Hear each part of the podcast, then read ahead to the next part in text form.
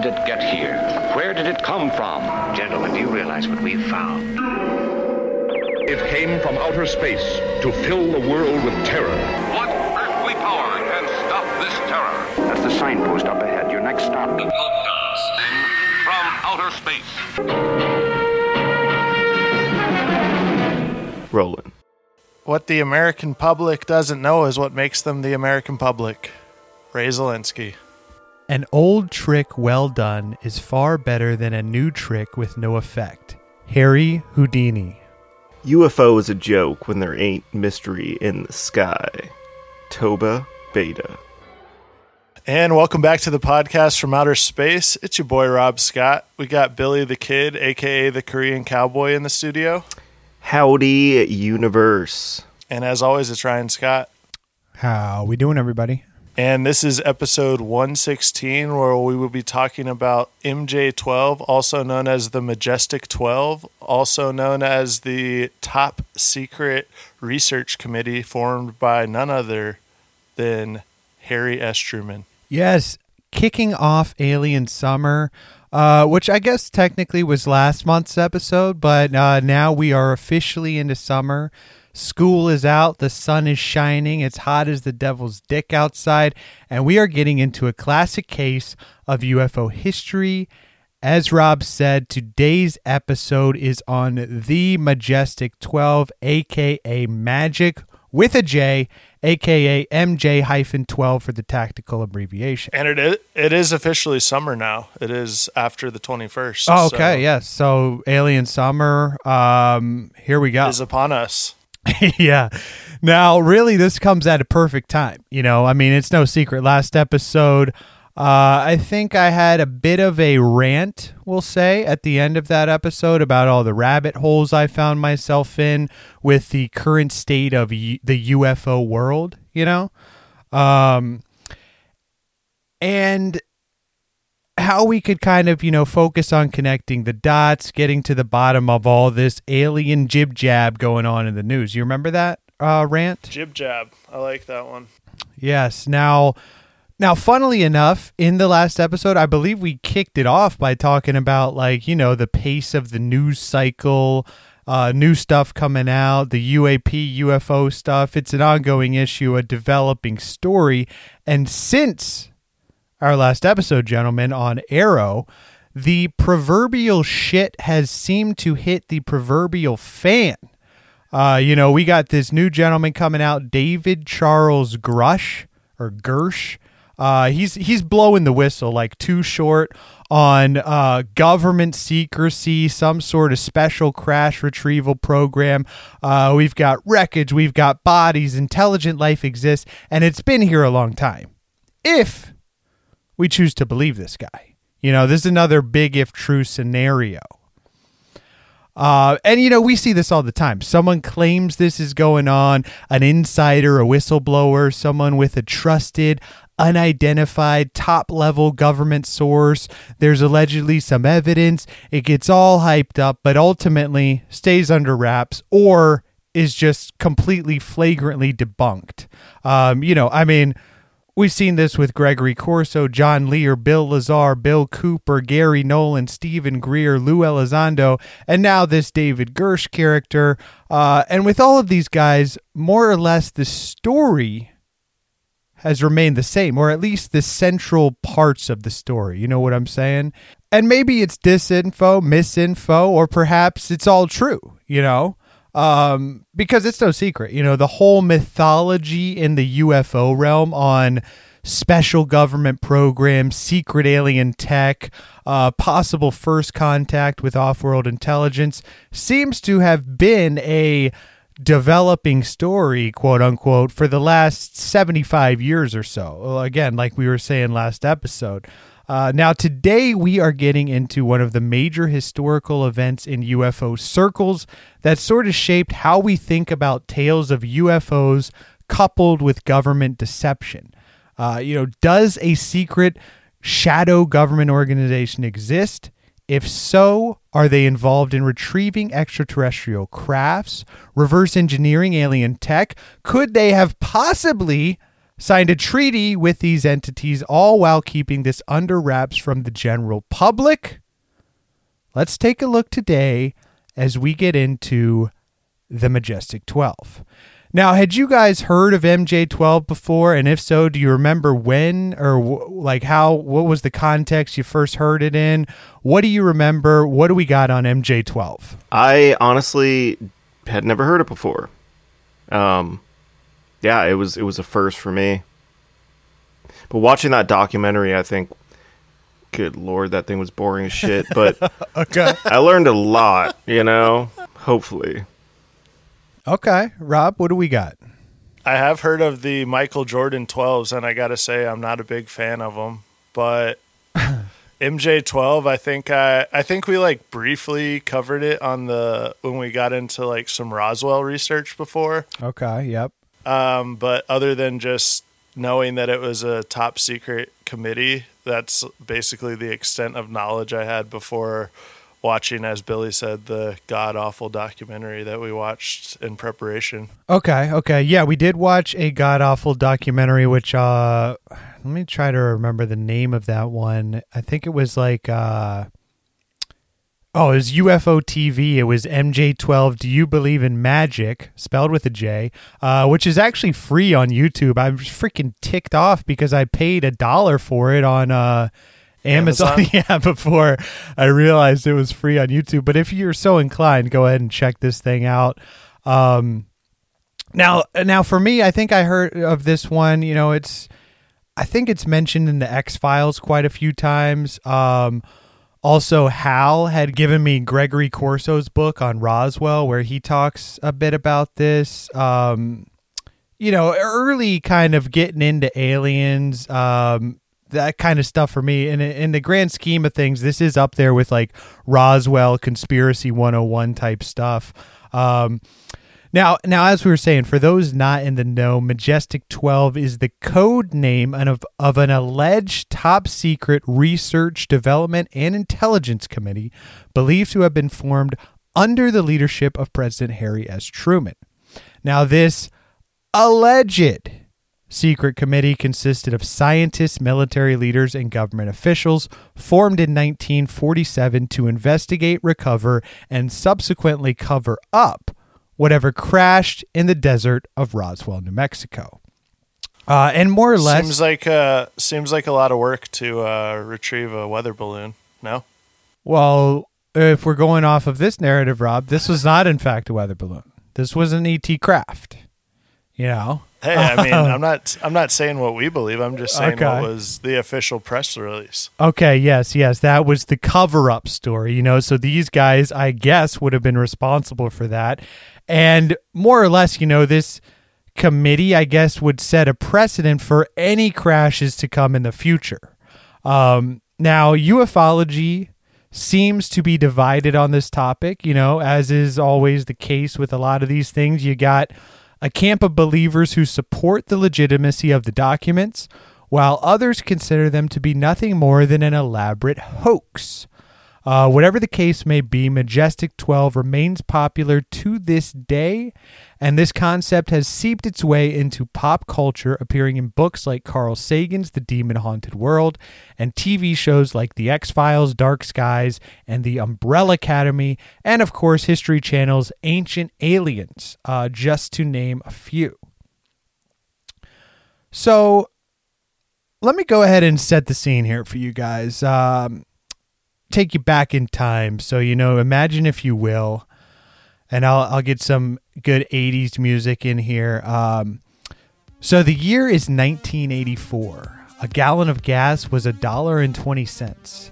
Uh, the average price of a new home was 79 grand.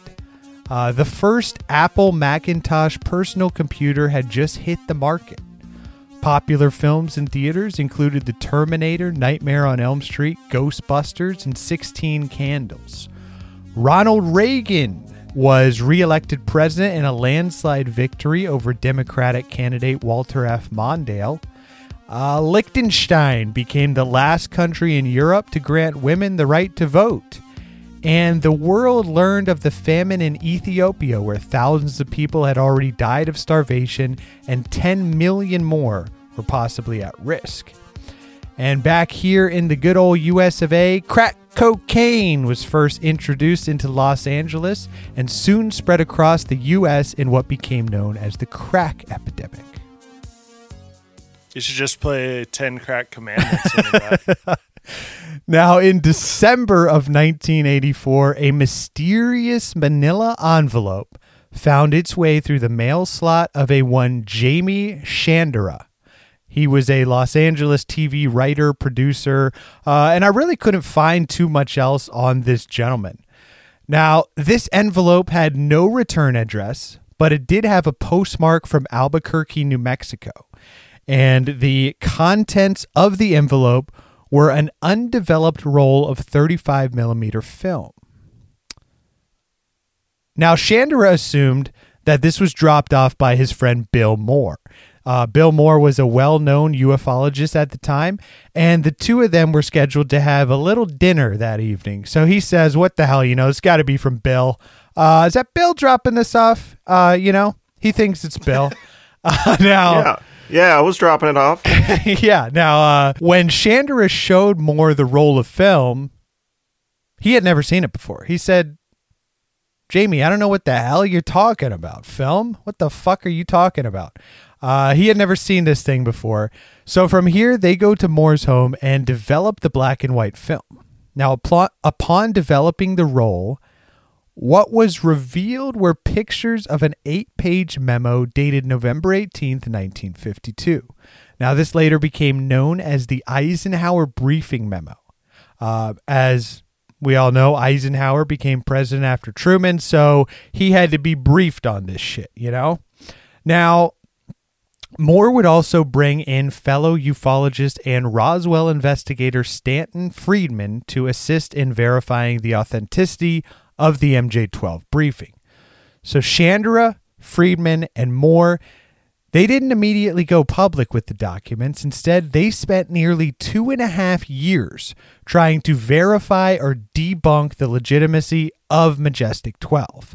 Now, there's pieces of this thing that are like right out of an action movie like uh they apparently would get these like cryptic postcards in the mail with clues to discover other documents that would confirm MJ12's existence, that type of shit. Uh, we'll get into that a little bit later.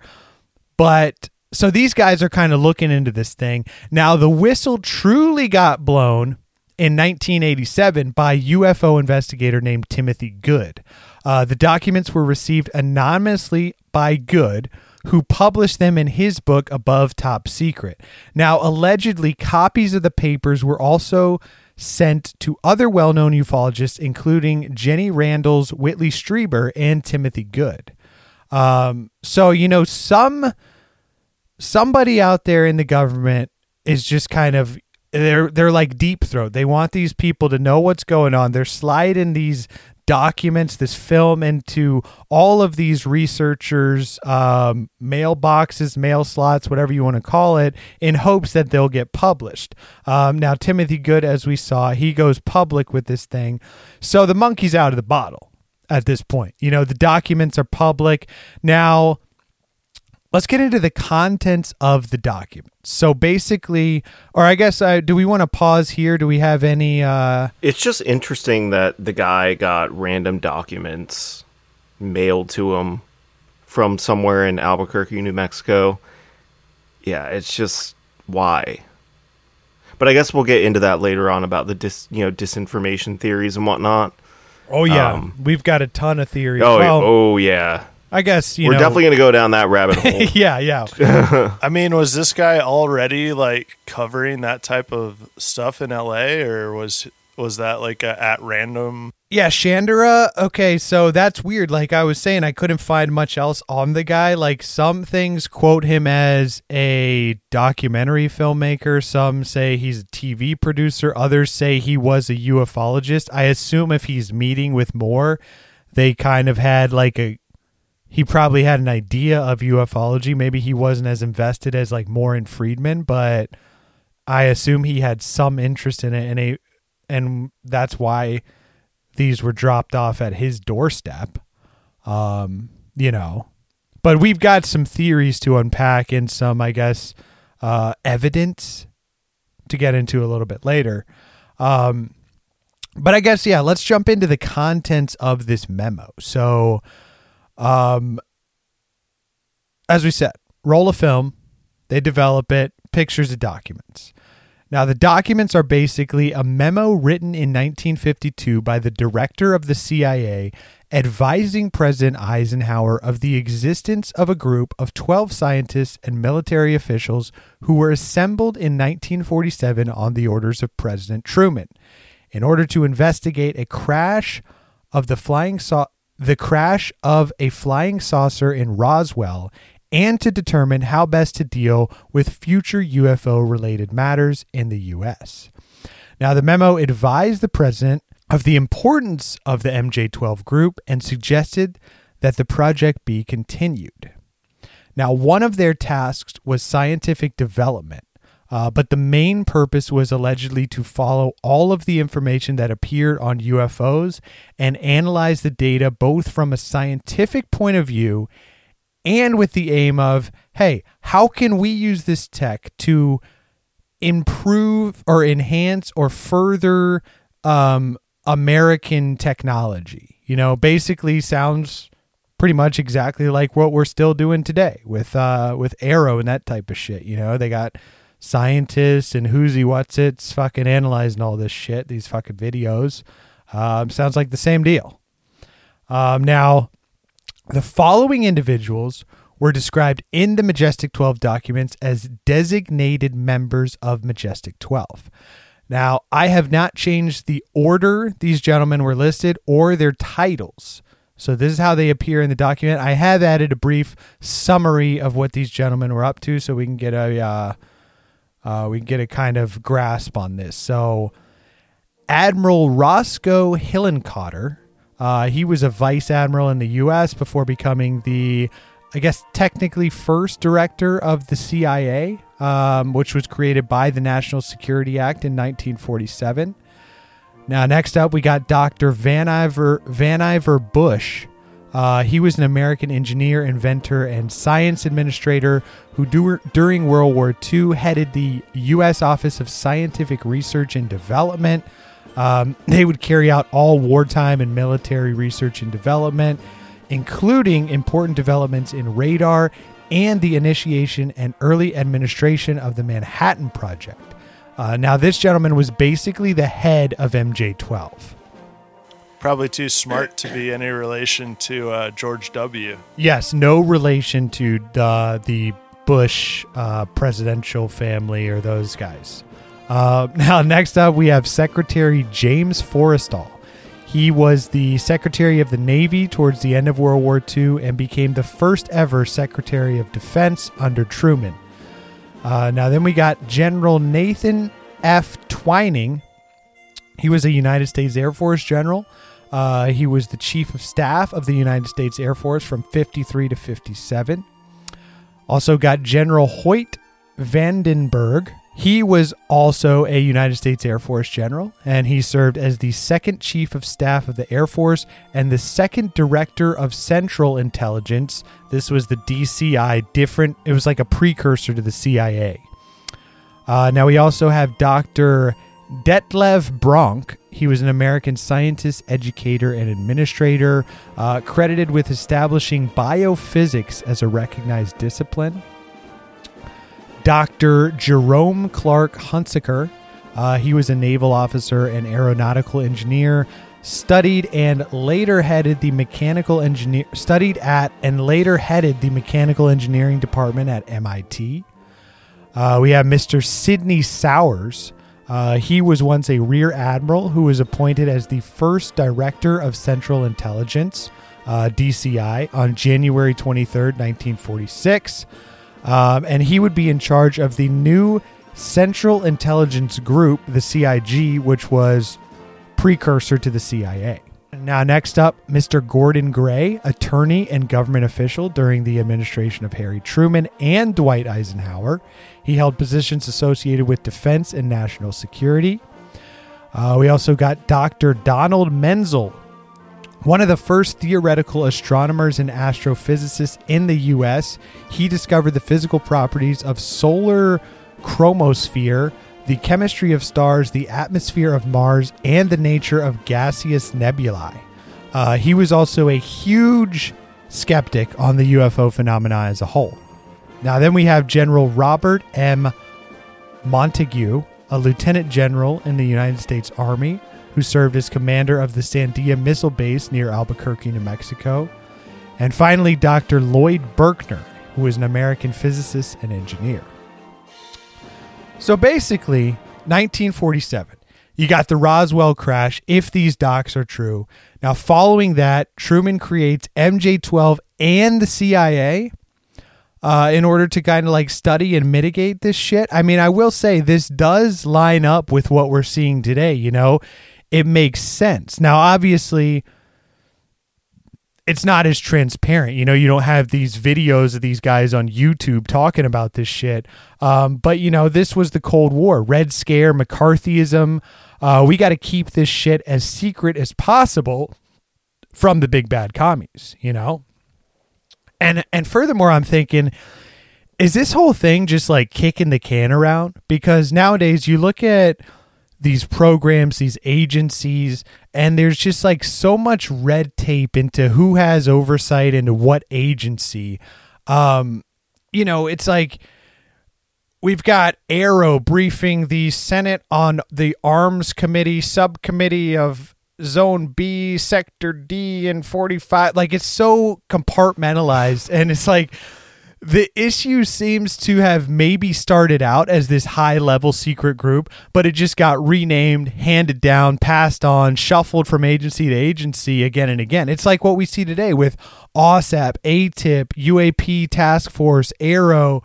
Uh, you also saw this in the 50s and 60s, Grudge, Sign, Blue Book. Like, what are we thinking here? You know, any thoughts on like the document? Sounds bogus to me.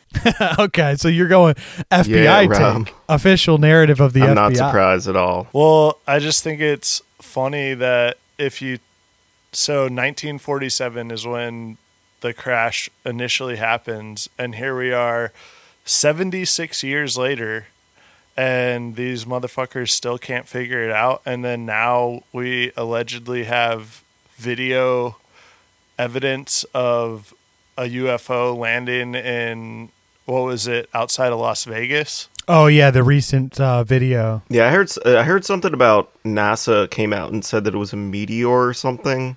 But who knows? Maybe it could be disinformation. But anyways, Rob, I back s- to you.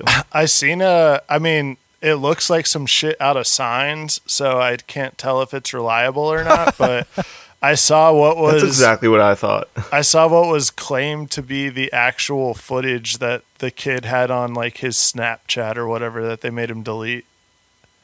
Like Okay, the actual footage of the alien. and so now what is this? Was it what does crazy? this sighting now have to do with um, MJ12? it's it seems like yeah it started off as this secret group to figure out what's going on and how to handle it but it just continues to get handled the same way and no one really knows what's going on and no one really knows how to handle it. And it's been damn near 80 years and they still have no fucking clue what's going on how to handle if a crash actually does happen or if a if something flies over the US or if something lands in the US and actual aliens get out, there's no protocol whatsoever, at least to my knowledge. Well, yeah, I mean, just to be the devil's ad- advocate a little bit here, um, I-, I think that you know, like we've been speaking, that this phenomena has been going back seventy five years, right? The fact that even at this point, if they didn't figure it out, I mean, s- this may take hundreds of years for us to figure out, or they're covering it up. They're they're tr- they're trying to make it make sure that we think it's bogus, like what's written on the you know in the FBI records. Um, but I mean, in regards to like this stuff here, um, about all the you know all the people that were involved in Majestic Twelve, it looks legit. I mean, I I did uh, remember uh, Friedman mentioning that you know the admiral is actually a rear admiral, but you know back then it was like common to just put admiral and things like that. Like it was kind Yeah. of it was commonplace to do things like that on like you know official documents and things like that. But when I look at the list of you know the the titles and whatnot, like it, I, I feel like these people would probably be involved in in an operation of of what we were talking about. You know, you got an admiral who you got multiple guys that have led the precursor to the CIA. You got multiple guys that were leading the CIA. You got multiple guys that were head of you know all these different very important you know, I mean Air Force, right? You got these Air Force generals. Um because we know Project Blue Book was involved uh the Air Force was primarily involved in Project Blue Book. So I mean on face value, yeah. But the problem is, right, like how how can you prove any of it? And to Rob's point, that's the big question that we're trying to explore, right? Right, right, and uh, and I think that is like um, what's my train of thought here? Like um, you look at this thing and you look at forty seven of like. So allegedly, Truman creates MJ12 and the CIA. He's got all these CIA guys in here. Is it like, you know, MJ12 was like the black ops side of things and the CIA was like the public facing side? Because we know the CIA was fucking wild when they first came on the scene um, from all Oh, and we know that they covered up many Oh, yeah. things throughout our covered history. up, And, lied, like, dosed you know, people with acid, killed Right. people. They did whatever the f- they were like. The fu- it's like the fucking Wild West out here, dude. Still and they're probably still doing it. Exactly. I don't think much Uh, has changed. Well, so that's where I'm getting at with like kicking the can around. Like it's almost like you could look at this and say, okay, like Rob, you say your biggest gripe is like, okay, it's been almost 80 years. We have no idea what the fuck's going on. And I think my whole point, uh, maybe I didn't sum it up quite right, is maybe it's like just because there's so much like uh, what do you call it? Like stove piping or like cordoned off like black programs that it's not going to be on all these records. Like so these guys are looking at something and they've got the whole picture MJ12 but maybe the guys in Blue Book don't or like OSAP doesn't have what UAP task force is looking at and it's just like it's just kind of so scrambled you know Right. And it's not only scramble, but I mean, I, I would even argue that what, what, like, how do we define figuring this phenomena out? You know, are we even at a place technologically, culturally, uh, mentally, you know, have we evolved to a, right, scientifically, do we have the tools to really understand it? And I feel like we may not be there. okay May not. We're definitely not there. We're, we're I- definitely not. oh yeah, good point. Can't really argue with I that. think if anything, if if aliens were actually to land and come down to Earth, they would have no fucking clue how to handle it, and they would probably fuck it up so bad that they would just probably be like, you know what, I'm tired of watching these motherfuckers. Let's just end it. well well well Rob yeah, or they're just like peaceful. Yeah, know? I think They're just you'll be surprised, us. Rob. I think if we go off of MJ12, they did handle this diplomatically and possibly signed some treaties with these entities. And uh, it's been a massive cover up for decades, but that's in our theories. We're jumping ahead there. Um, before we get there, let's get into some some of the debunkers, some of the naysayers, the skeptics, and I guess also um, what's the what's the opposite of a a debunker? A, a believer or a bunker? I don't think it's These a are the- These are the bunkers, dude. Well, what do you call? What is the opposite of debunker? a validator. Okay. So we got. Uh, well, let's call them the Mulders and Scullies, dude. We got the skeptics. We got the believers. Um, now, if you want to believe but you don't yet? well, I think you'll. I think y we've got a little something for everyone in here. Um, now, so some well-respected researchers like the late Stanton Friedman accepted the MJ12 documents as authentic, and as we said, you know, he did a a good deal of research and corroboration to reach that conclusion. Now, still others considered them debunked, Fugazi, Fugazi's fucking bull spit, you know?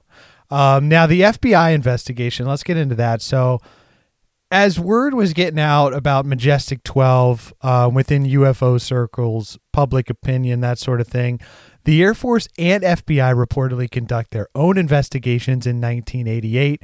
Now, the FBI's final determination was that the MJ 12 documents were, and I quote from the FBI, bogus. Uh, now, Dun dun dun. now, in fact, the FBI published the documents in 93 and wrote the word bogus on each page. Although in that documentary, I think Friedman like argues that I th- I don't know if it was the Air Force or this or some skeptic guy that had them and he wrote bogus and like that then he gave them to the FBI and that's how they got the documents so they just published them with the bogus. I don't know if the FBI actually wrote that on there, but I was finding conflicting stuff there.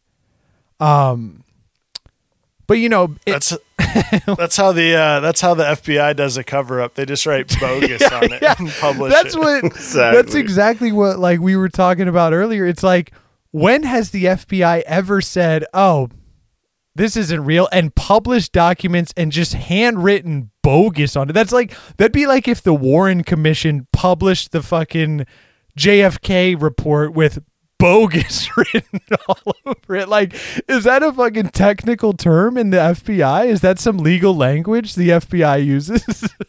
Yeah, and you well, can the thing is, why even post them as official government declassified documents?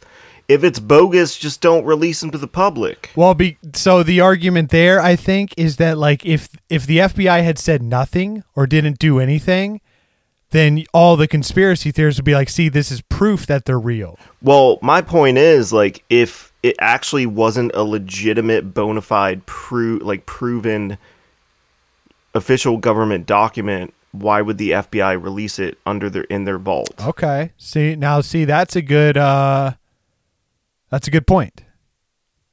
and you see we know what I just mean? we 'Cause just it- write bogus on here, and that's how you know that they're fake. This is Well, the, uh, this is the fucking all I'm saying FBI is if- in the '80s. They're coming in hungover, and the guy that's the guy's thought. He goes, "Frank, let we're just writing bogus on this, and we're putting it out there." Like, you know. No, but boys, think of it, man. I mean, like if the FBI really like if they if they receive these documents even from a skeptic, like with bogus written on them, written all over it, or if they didn't even have bogus written on them, they would have to check to like make sure they're official government documentation before they post it on an official government documentation like records database. Or like we said, they were too hungover. They just said it's bogus. We're just going with it, guys. Sir, Yeah, it's, it's just- sir, it says bogus on all the pages. Ah, just put them out anyways. it's good. It's cleared. Yeah. exactly, dude. It makes no sense. Why would they do that? They just wouldn't release them. It's it is it is a bit of a uh, you know I should have dove more into like who cleared that? Who the fuck is in the FBI that's clearing this? That's like you know what? This is a fucking genius idea. Bogus on all nine pages if they wrote it, or if not, he just put them out with the bogus on it. They reach Well, out the to the thing that's guy. interesting to uh, me- Can you send us uh, the originals without bogus written on them, please? They couldn't get the originals. Right. Well, another question is like, could could I just post if I work for the FBI? Could I just take anything that's published in in public domain and just like post it on the FBI like vault database and be like FBI, you know, like declassified paperwork here. Well, yeah, I think I'm sure there's some process for doing that. Um, and you know, It's weird, man. It's sketchy. yeah. Now, okay, so you know, more skeptical views on this. Now, another known skeptic by the name of Philip J. Klass. Um, he, as well as others, have pointed out uh, inconsistencies, we'll say, in the MJ12 papers. Uh, like I think, Billy, you were talking about earlier in the doc, like using rear admiral versus just admiral.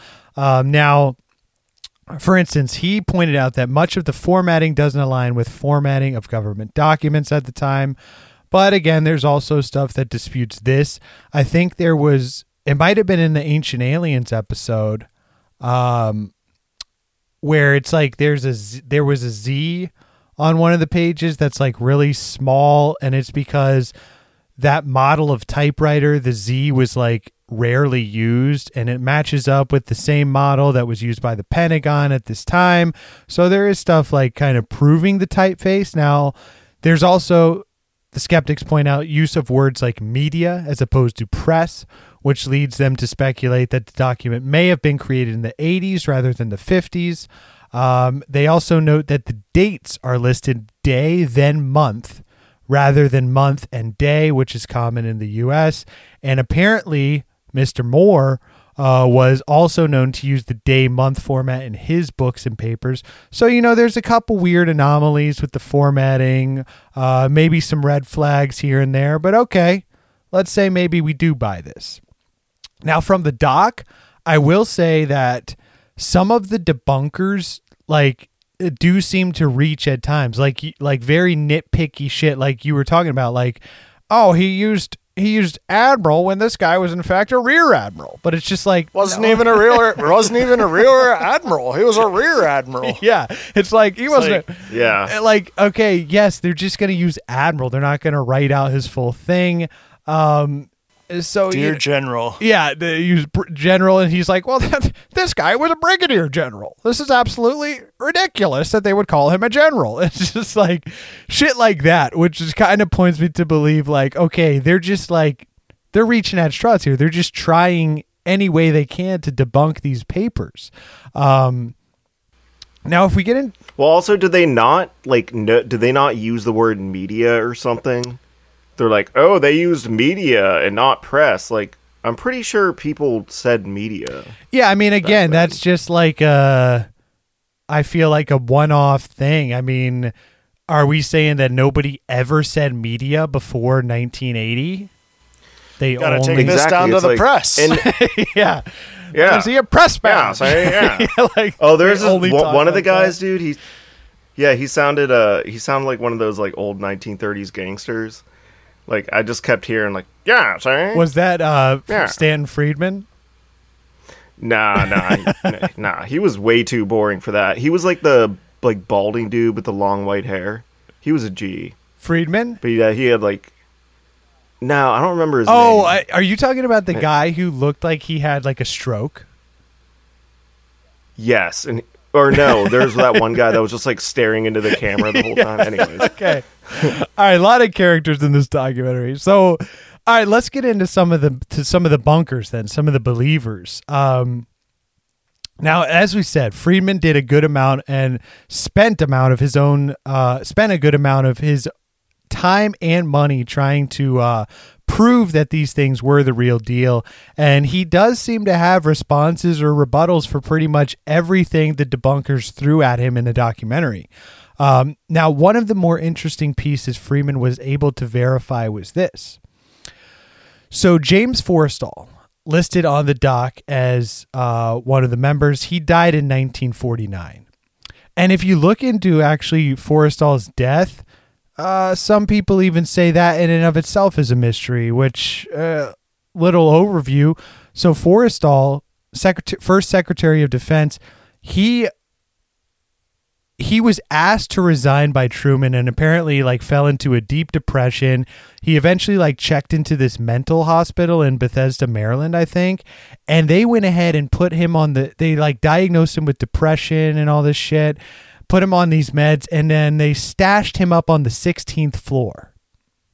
Now apparently he was found jumped out of the window, found at the bottom of the fucking hospital, whatever, um, with only pajama bottoms on. And in the official report, they wrote nothing about he had a like uh, bathrobe tie cord around his neck. They did. They left this out of the official autopsy. Um, so you know, some argue we got a little suspicious death going on there. And like we saw in the MK Ultra episode, remember the one gentleman that uh, they dosed with acid at the fucking retreat, and he had like a full mental break, and then they threw him out the window. the old Jeffrey Yeah. Epstein death. yeah, yeah. Well, this guy got thrown out a window, not choked out in a jail cell Uh. with the cameras malfunctioning. Adolf Cor- Adolf Corsed himself. Yeah, yeah, jumped out of the window uh, allegedly.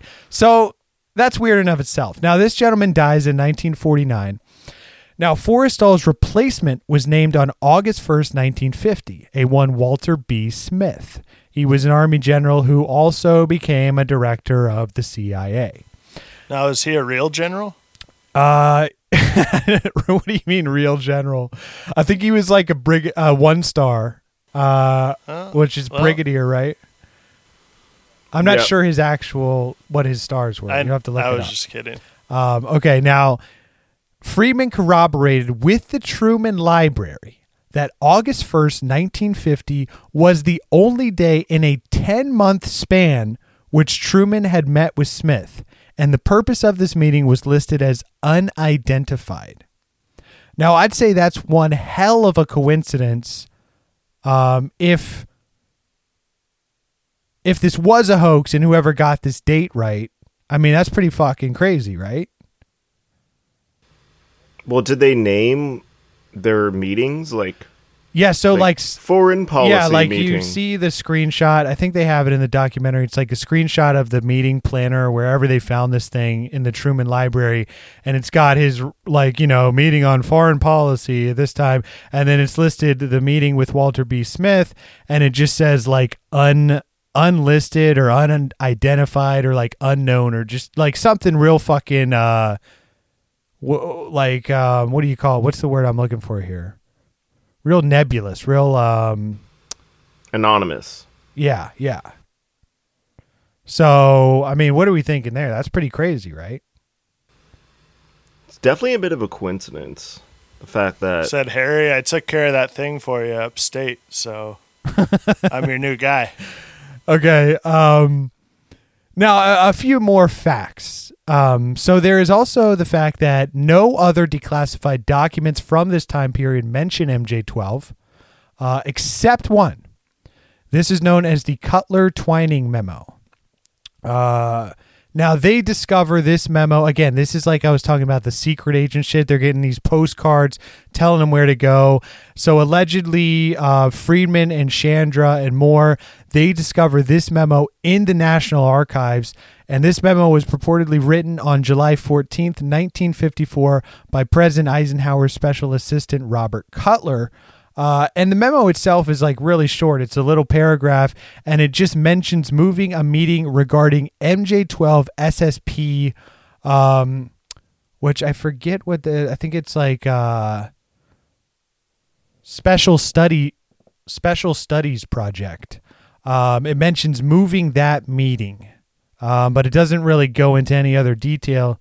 Um, but just the fact that they found this sitting in the National Archives under a heap of other documents that were declassified, and it mentions MJ12 in there, seems to kind of corroborate the evidence they received before. Um, now, again, skeptics in the documentary say that I guess National Archives doesn't really monitor what's going in. So they allegedly snunk this in and kind of planted it as if they found it, or whoever was involved in this hoax snunk it there, was sending him the postcards, and they found this thing. Um, so, you know, take that as you will. Uh, but there is, it's like, I think this is a legitimate document because they talk about like the pressure from like being under a stack for so long and its effect on the ink and the yellowing of the pages. Uh, and I was reading somewhere that Philip Klass, the skeptic guy, he actually lost a bet or or some agreement he made with F- Friedman and ended up having to pay him a thousand dollars because he was saying like this Cutler Twining memo is bullshit. They never use like this type of font. If you can find me any other examples of them using this font, I'll pay you a hundred dollars per example. And Friedman found like twenty or like ten examples, and he got a thousand bucks. So, what are we thinking there? Probably more money than he made on that stupid documentary. well, I don't think he made it. I don't think he made any money on the documentary. So you're saying some guy from New Mexico is sending around undeveloped 35 millimeter film, sending random postcards, and then sneaks into the National Archive to put in a one little inkling of a memo from Well, that's- that date. that's what the skeptics would say. Or you could argue that I guess Friedman and them, like if they made this up, I mean, think about it. Friedman's the guy who corroborated it. Maybe he did that beforehand, then made up the fucking film shit, dropped it at the doorstep. Like it's, it's an elaborate hoax, you know, if we're going skeptical view. But yes, it does seem pretty, I don't know, pretty far and wide reaching if they're going to that level of like setting up a fucking puzzle national treasure game for them, you know? Yeah, and it's not even. It's literally just mentioning it in a memo. It's not like a full page report from MJ12 that they found or something, you know? Right. And I think that's all you would really need to corroborate it. Like it's just saying, hey, look, this exists. Obviously, they're not like that shit happens all the time. That's how we know about fucking MK Ultra. And that's how we found out about all that shit was through these fucking memos and some slip up somewhere where they declassified documents and it mentioned something. Same with Area 51. If only they would have just written bogus on it before they put it out. yeah. yeah, if only we had had that brilliant FBI analyst who uh, scratch bogus on the pages.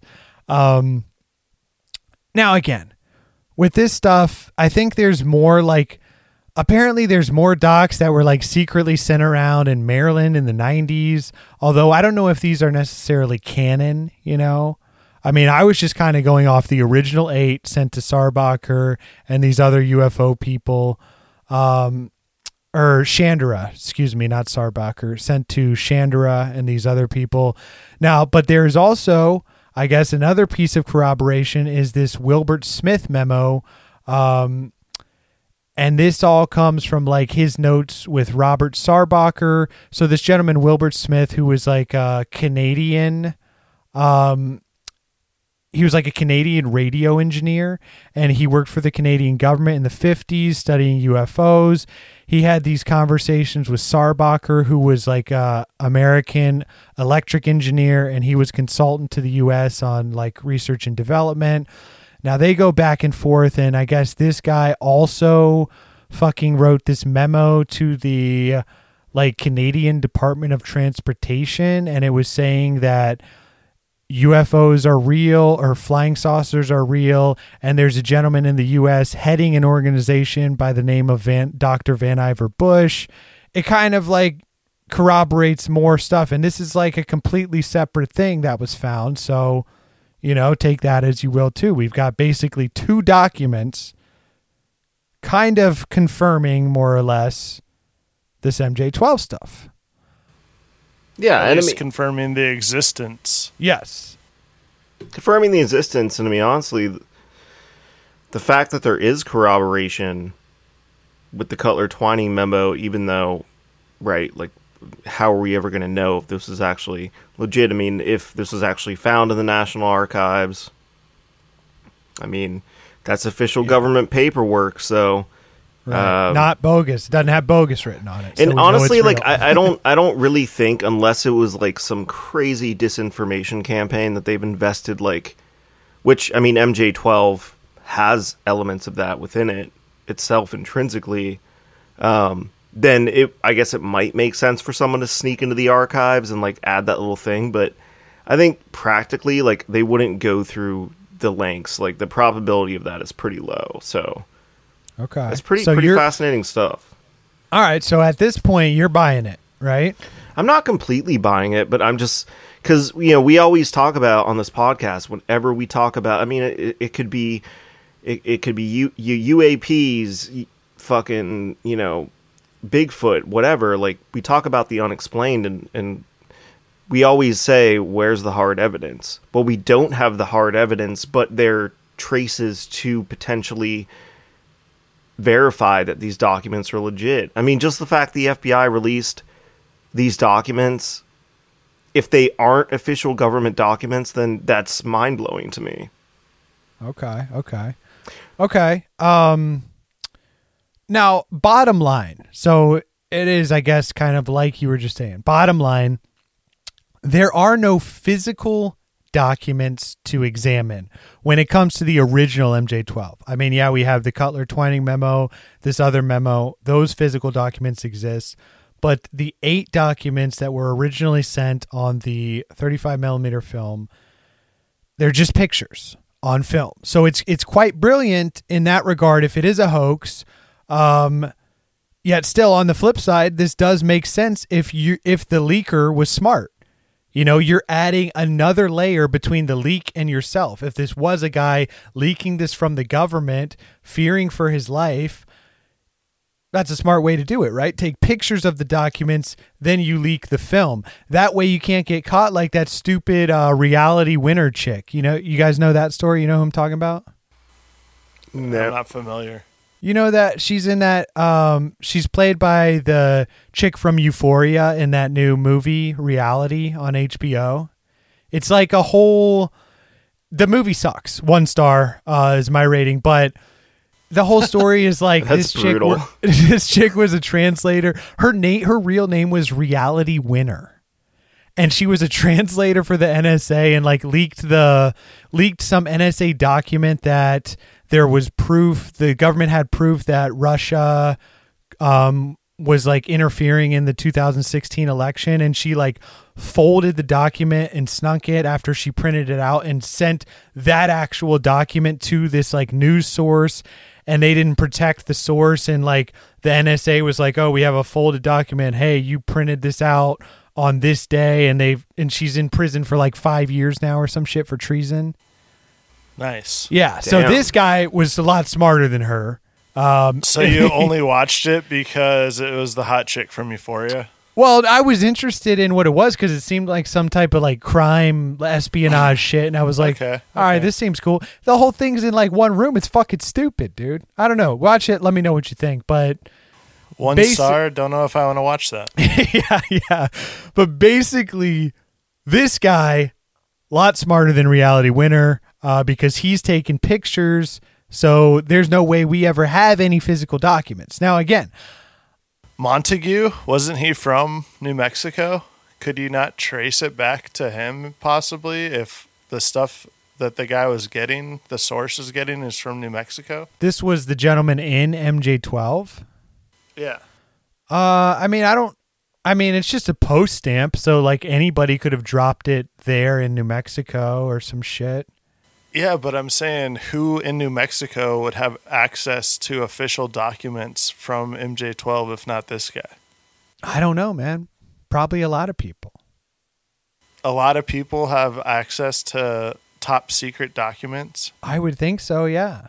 in New Mexico. I mean, I don't know. I doubt that. Who knows if this even came from New Mexico? This guy could have been doing this in fucking Timbuktu, caught a plane to New Mexico, dropped it in the mail. It's like fucking Better Oh, Call Saul. his- Yeah, before he snunk into the National Archives, he just okay. stopped off in New Mexico.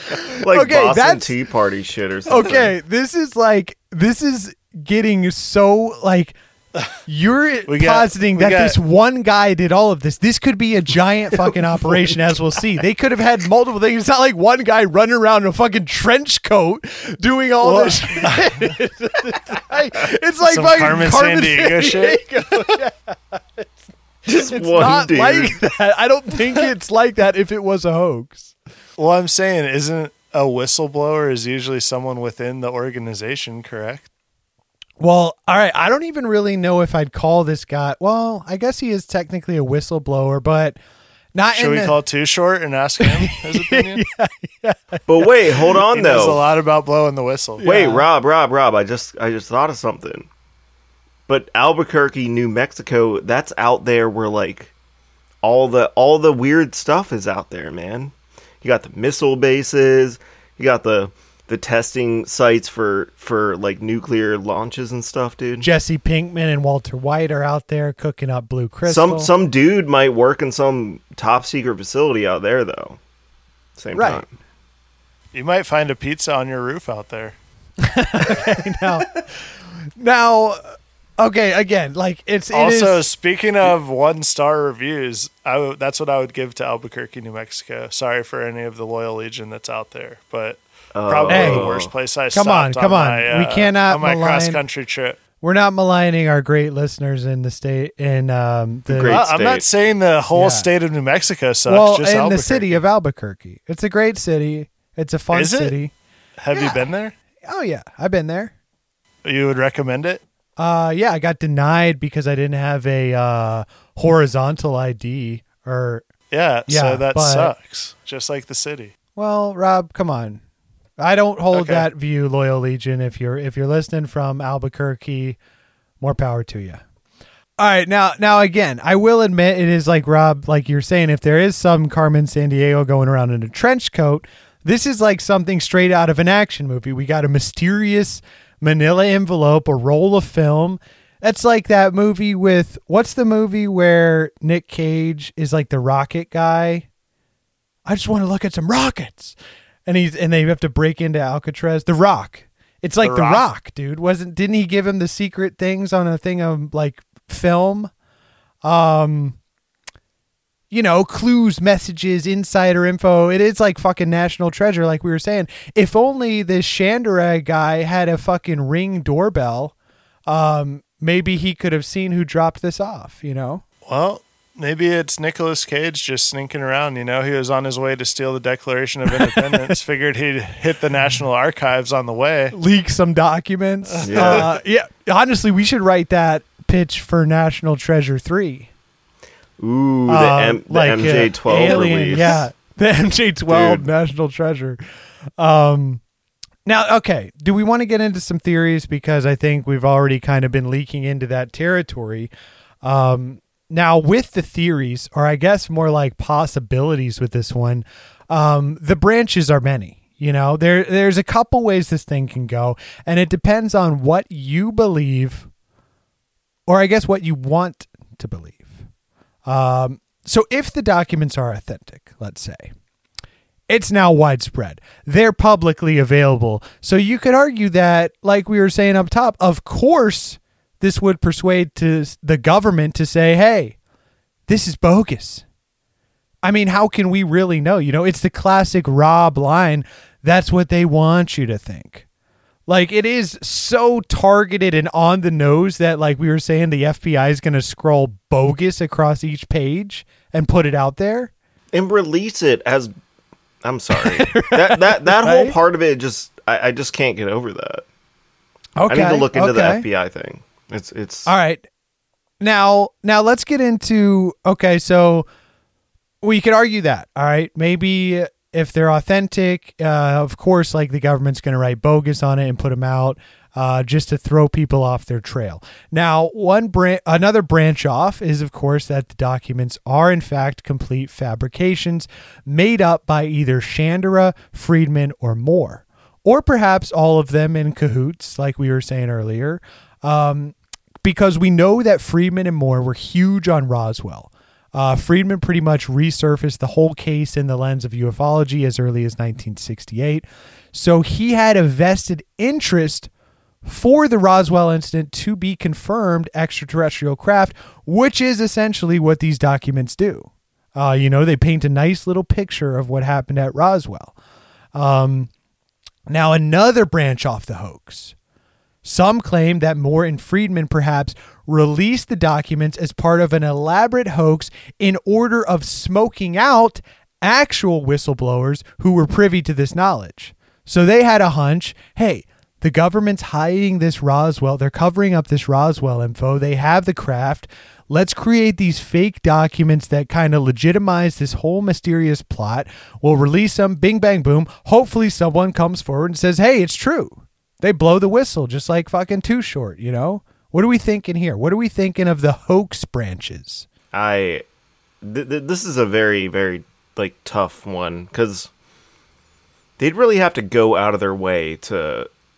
Well, I guess you were saying that you know with Friedman being so involved in Roswell, he would have stock and is actually being like legitimized by government documentation.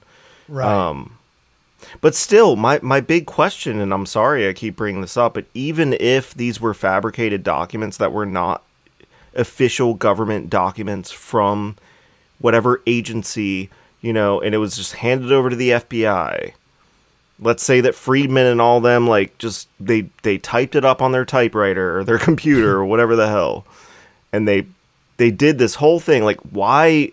If they weren't actual government documents, then why would the FBI release it on their official page? They could easily just not release it. Yeah, but They could easily not release it and just be like, "Oh, they're they're that dude's fucking nuts." That that's not official government documentation because if it wasn't, they could say that and it'd be true anyways. Or here's an idea: they just write bogus on all of it, and then we believe that it's bogus and don't even read it. Yeah, I mean, I think that I would mean- point more towards that theory of like they're feeding you the bogus line because that is what they want you to think. So but, wh- but why even this- post it on their website? Why feed the bogus thing? because like I was saying, if they don't feed the bogus thing and they just did nothing, then Friedman and Shandera would say, "See, like they're not saying it's not true, so it must be real." Yeah, they're Right. doubling down. Like, Yeah. okay, here we'll put it out, but this is all bullshit. Yeah, So we're gonna put out an official. We're gonna say this is an official government doc uh, document from the FBI vault, which means that I would assume they'd go in and somehow authenticate that this is actually a real government document before they release it on their website. That that to me just it, it doesn't make sense. I mean, I guess like if you can write bogus on it and release it, but I just I don't know. but I I'm think the really FBI is saying they are fabricated. Like these aren't even government documents. Okay. it's just all bogus. Is that what they're saying? They're kind of yeah. Exa- that's exactly what they're saying by writing bogus across the. But what? uh, Okay, yeah, no. I, I, I I, mean, you can't you can't get past this FBI thing. It's- we should have it's done just- more. We should have done more research down that rabbit hole. But I think it is like Rob was saying. They're doubling down. They're saying, guys, this is complete bullshit. We have to respond because we've gotten so much fucking. We got all these fucking UFO dickheads writing us. What's up with MJ12? We'll, we'll just put this out. It's fucking bogus. We're writing it on every page.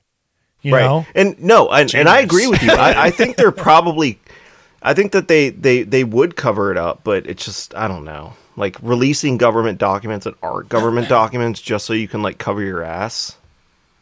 Well, think about everything the FBI has ever done in regards to something of this magnitude and ask yourself, does this surprise you? Because my answer is no. Okay. Fair point. All right, now now Friedman has, I will say, gone on record and categorically denied having any part in some type of hoax regarding MJ12.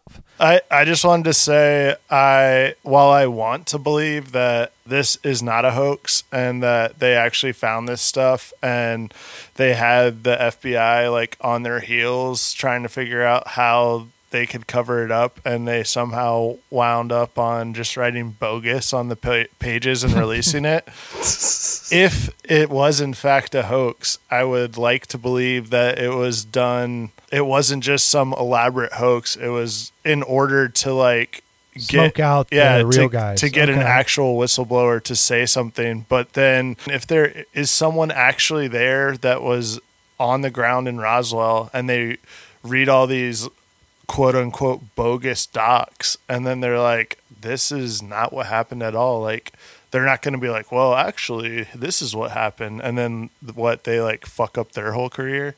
So it's like, uh, I guess like one of those double edged sword scenarios because it's like if you go to the link to make up all this stuff that you want to be true and it's not actually in line with what really happened, then who's gonna like come to bat for you if it's all bullshit anyways? You know what I mean? Yeah, I, I get what you're saying, I think. And I think it is like when the skeptics say the smokescreen thing, it's almost like they were saying Moore and Friedman kind of hit a. Their trail went cold into their Roswell re- research, so they kind of wanted to smoke somebody out, and this was like a hail mary in attempts to do that. Um, so not out of the realm of possibility there. Now, now if we want to branch off in another direction, so we'll call this like a psyop disinfo theory. So it's no secret, you know, like we said, Cold War has been raging since the end of World War II. Um, it was still going on in the 80s when this stuff came out. Uh, and I believe we got into like kind of this whole theory mix up conundrum in our MIB episode. Episode number 100, if you want to check that one out. Uh, now, in the early days of the Cold War, the Air Force, uh, which, as Billy said, had been heading up UFO research with Blue Book, uh, they became concerned that these independent UFO groups uh, might be able to collect actual sensitive information about classified Air Force capabilities. You know, if these guys are snooping around, they're on the outskirts of bases, taking pictures with binoculars. They're eventually going to see some classified shit, you know, test flights, that type of shit. Uh, turns out Soviet spies were also aware of this, and they might attempt to infiltrate these UFO groups. A lot easier to infiltrate a UFO group than the actual government. So, stands to reason that the UFO groups essentially could form a direct line of classified information to the Soviet spies. Now, here's the tricky part. And so it's like, how should the Air Force deal with these possible leaks? If they arrest the UFO guys for staking out, snooping around the bases, they would basically solidify that whatever they were onto was some of some extreme importance to the the Russian spies.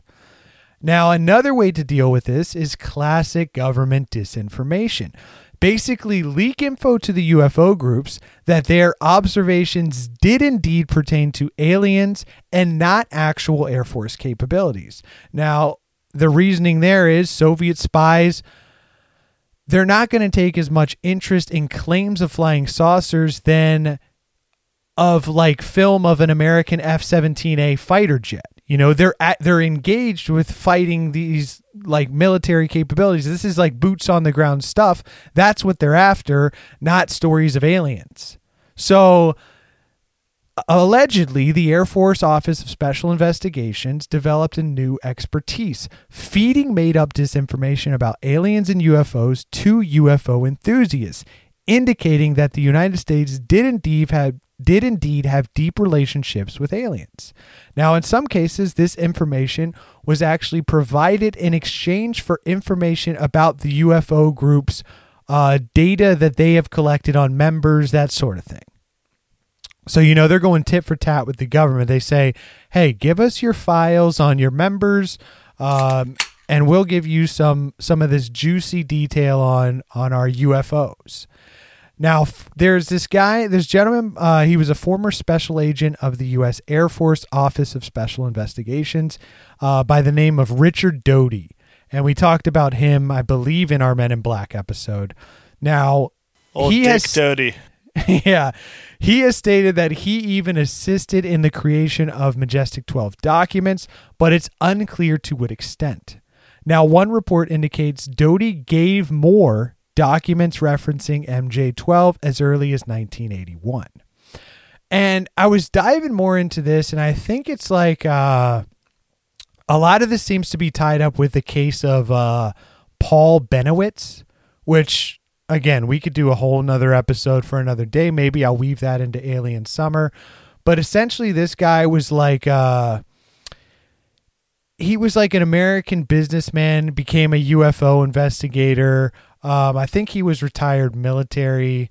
Uh, but, anyways, he became like a deep UFO conspiracy theorist and like we were saying, he accidentally caught wind of some special program and they launched this whole disinfo campaign at this guy and Moore even like went on record later to admit to like feeding this guy disinformation and kind of causing him to have like a psychotic break. He wound up in a mental institution because he went like crazy. Like, there's fucking al- the aliens are like he thought his wife was an alien, all this fucking crazy shit, and he thought they were in these bases, and there was all this fucking crazy shit with him. I mean, I think that would make for a great episode. But I think with the Doty MJ12 shit is mostly tied up with this gentleman. Um, now the the U.S. Air Force has neither confirmed nor denied Doty's allegations that the government and military purposely misled the public into believing in UFOs. Um, It's like that uh, episode of Goosebumps where the parents turn out to be aliens. now, now, how is it like that? The guy that was going crazy thinking his wife was an alien. Oh, okay. So you're saying like, Maybe he wasn't crazy. okay, yeah, yeah. I mean, hey, We'll get into that on that episode, possibly. They had But him under another- they had him under surveillance. yeah, that's a branch you could take it with the disinformation. Now, also allegedly, there's this journalist by the name of Robert Pratt who had recorded conversations with Moore and Doty. Uh, the conversations allegedly exposed that Doty was feeding false information to Moore, who wanted to write a nonfiction book with Pratt. Now, when Pratt suggested they publish the book as a work of fiction, Moore just essentially dropped the whole idea. Um, so if we buy into this,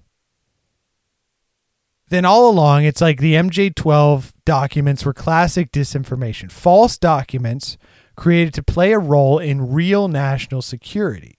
So they were designed and written for specifically for these marks, these UFO marks, uh, who did exactly what they were meant to do. They published them as legitimate, and this whole thing it's like we were saying last episode the the waters become even muddier what's real what's not real um now i will say this even the disinfo campaign just like the one guy running around in the trench coat this is one hell of a tale you know i mean what are we thinking about the disinfo government deceiving the public to cover up real special access programs i mean what do we got on that So would this be like the only no? Well, actually, that's not true because we're doing it. We're doing that currently now, I guess, with proxy wars, as you mentioned uh, later on. But that seems like a lot of like manpower, effort, and just you know for like one operation to like distract the Soviets from like our own black ops like technology. Just make up this elaborate UFO story of Roswell and do this, you know, and then tell the American uh, American public it's a weather balloon and I don't know, man. Like maybe I'm not going to say absolutely not because we don't know shit at the end of the day, but it just seems like a lot, you know? Like I don't I don't know why they would go through all those lengths and then have to cover it up and they would have to like cut it's like doing a disinformation campaign and then like having to do all this extra legwork to like cover up their tracks one time that we know of. Why wouldn't they extrapolate this more? Why haven't we heard more more of this stuff happening? about what disinfo Yeah, I mean, I guess just like maybe they're still using UFOs as a, you know, if we want to take the route of this is actually this was a psych disinformation campaign, like maybe they're still doing it. Maybe this whole Grusch thing is but Well, I see, just that was my whole lot. thing. Like, if this, so we do know that they, like, the government did launch disinfo campaigns to throw off the Soviets in the Cold War and conceal stuff like the SR 71 Blackbird, B 2 stealth bomber, that kind of shit. Um, like, we know that's a fact. Now, it is like you were just saying with Grusch, like, look at this new stuff coming out, basically saying the same thing as MJ12. And who are we in a proxy war with at the moment? Once again, the old Ruskies. the old fucking Ruski. So it does make you think, like, hey, this could all be a fucking psyop. The classic look over here at this while we're doing this shit behind your back. Right, but why wouldn't there be more alien I mean, it's currently I all don't over know. the fucking I think news. they would utilize this a lot more.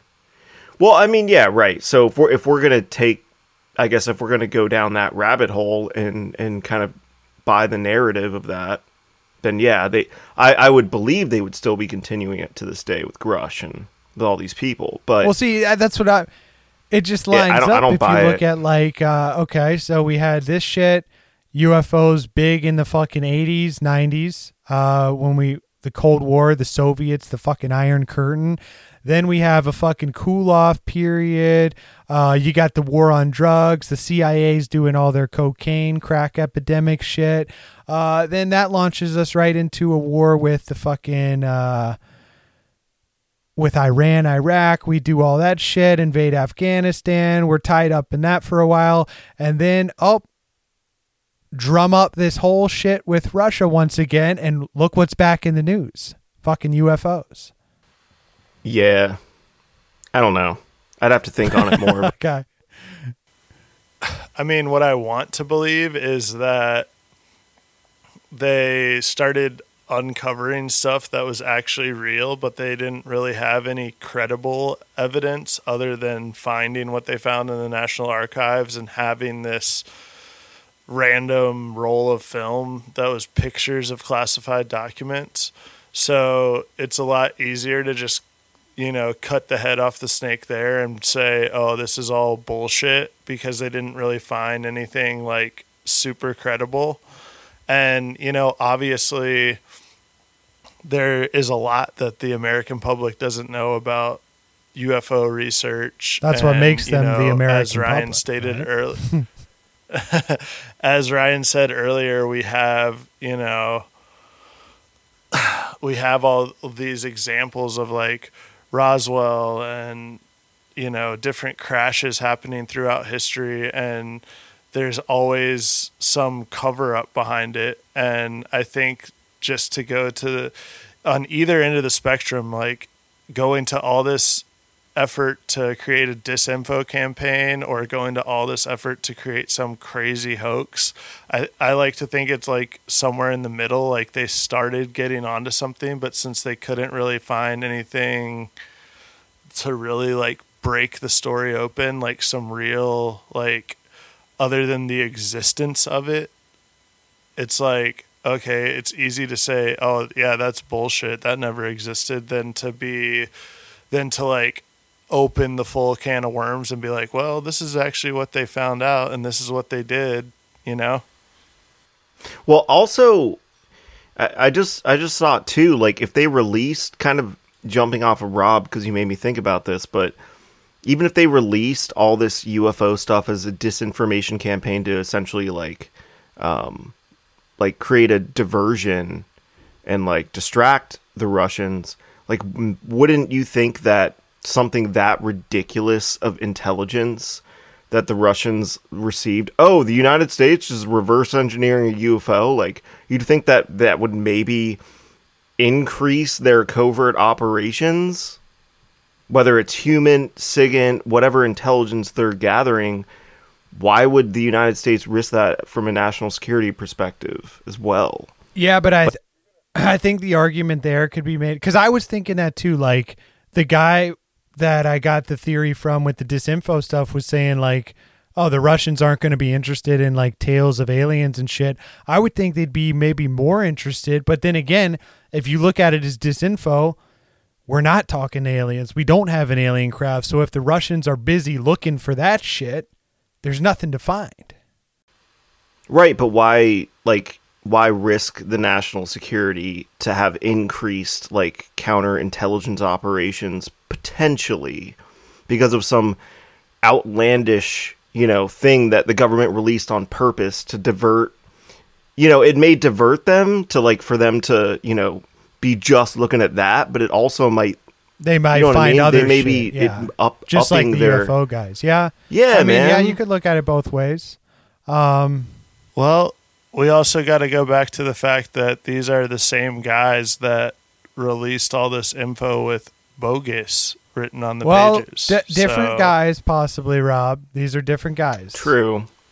Not doing a lot of thinking there on I mean, their end. what do we know from all? Uh, what do we know from all these fucking like police movies and true crime and shit? Precincts, agencies, they don't fucking talk to each other. The FBI doesn't want to help out the CIA, and vice versa.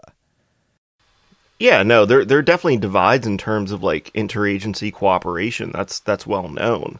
But my only thing is like if this was a psych op from a national security perspective, you know, they're they're risking even more attention and even more counterintelligence to combat Right, potentially. right. Okay, yeah. I mean, that is definitely a way you could look at it, and maybe that's worth the risk to these uh, spooks in the CIA. You know. Um, That's true, maybe. Now let's hop into the theory. Okay, so obviously there's the there's the theory that it's true, um, and you know I've put together a bit of a rant here uh, because this is big if true. Now, if if true, the narrative is boom.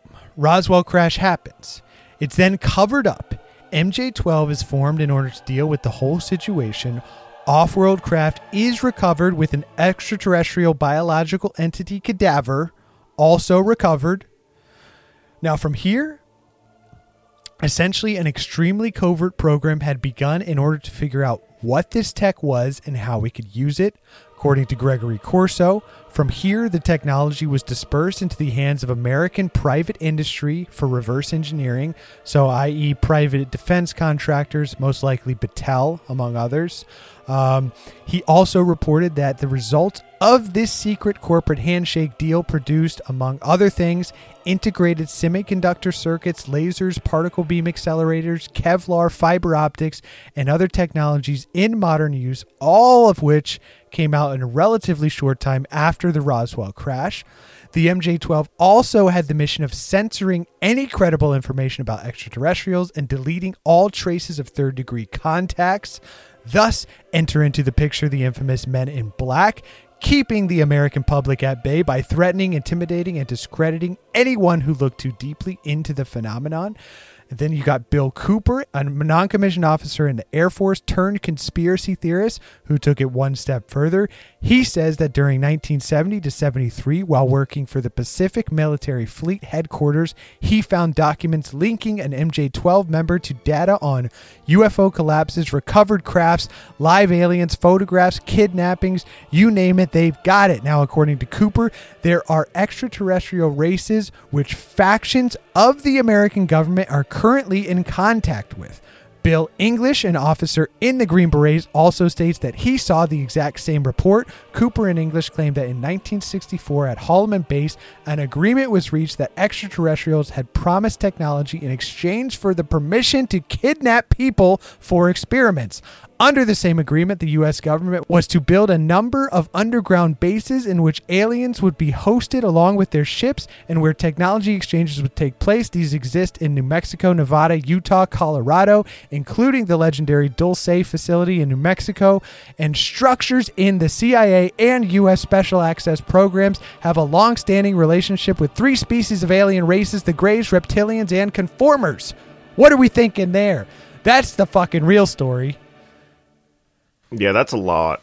I don't know, Rob. I feel like we got to get the skeptic in on this one. I'm I'm so curious to hear Rob's thoughts on this. I mean that that's kind of the rabbit hole I was starting to go down with what I was saying last is like so let's say all the shit Ryan just dropped on us is true and obviously you know these guys didn't even crack the surface of that they just found oh here's some pictures of documents that say this group existed and that there was a crash at Roswell where not only a UFO but alien bodies were recovered and that they're at some other secret base and they're they're you know trying to figure out what the hell they found. So they got a story and an existence of some secret group. So it's a lot easier to just say, "Oh yeah, this is all bullshit like they made this up." And then that kind of keeps everyone guessing, keeps everyone at bay cuz I mean, to this day, like it's never there's so many stories of what happened at Roswell. And, you know, at the end of the day, everyone wants to believe that it was a UFO that crashed there and that, yes, in fact, alien bodies were recovered. So, you know, something like that happens. Obviously, they're, you would think they're not just going to be like, well, we fucked this one up, so we're not going to go to Earth anymore. Like, obviously, they're going to come back and try and figure out what the fuck happened to whoever crashed there. So, you know, I'm thinking. Now you're talking about the aliens? Yeah, I'm thinking. Okay, okay. I'm thinking, you know, maybe they did come back. Maybe they did did strike up some agreement, and you know, no one's ever, obviously, with the introduction of the Men in Black, which, you know, skeptic or not, it's. pr- I mean, I I think it's pretty obvious that something to that extent existed within these government agencies around the 50s and 60s because that's when like the height of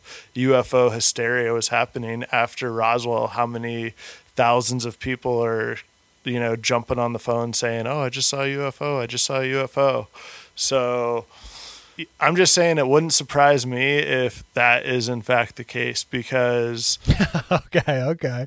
I love it. This is unbelievable. yeah, not so much the skeptic, huh? Well, because it's like anyone, you have some agency like this, anyone that's on the inside knows, all right, they have this group that's going around basically, you know, murking off or scaring off anyone with credible evidence.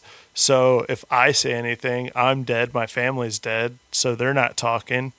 And you know, none of this information ever gets leaked because of the potential scare of if I put this out, I'm dead and my family's probably dead too. So, And th- and they're writing bogus across your corpse. Right. yeah. so I think although like from from the outside looking in it seems like that would be almost impossible to contain, but it's like if you keep it to a small group of people that are researching and have the knowledge of its existence, then it's a lot easier to not let that secret information get out. And then it's like every time something does come out, it's like just these little like snippets of information. It's never like you never see a real video or a real picture of any type of alien being or craft. It's always like some grainy, shitty, like 2002 fucking Nokia phone footage of something happening. So, Okay, now I mean, who knows? Now, but what about like okay, like both of you guys I think have said on this episode like no credible hard evidence, but we got boxes of memos. We got boxes of evidence, you know? like you, these you could argue these memos are the fucking evidence. That's the paper trail right there. yeah, but I'm saying It's not what you know, it's what you can prove. okay. You know, I mean, is like for you to fully be on board with like the government has been signing treaties and meeting with Greys and reptilians, like you need to see a video or like a live broadcast for you to believe 100%. I mean, if the glove fits. what does that mean? I'm saying I I want to believe that that's the case, but I have like a fucking paper trail of memos saying like meeting with MJ12 moved to this date or like oh here's a list of the doctors and fucking rear admirals that were a part of this. And they got the Like, bodies yeah, from the crash. They got the bodies from the desert.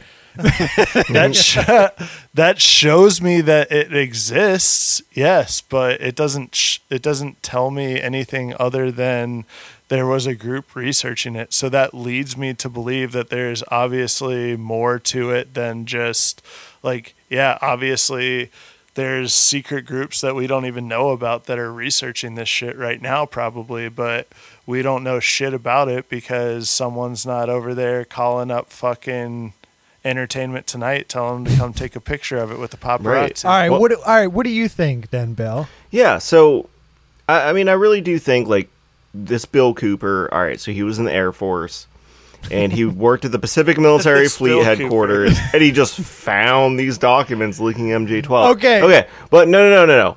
Like that, that may be believable because you know who knows what he, what programs he had access to, who knows what level of top secret clearance he had access to. As we know, things are very compartmentalized, especially within top secret documents within the government as a need to see or need to know basis. So maybe he needed to know something and he got privy to it.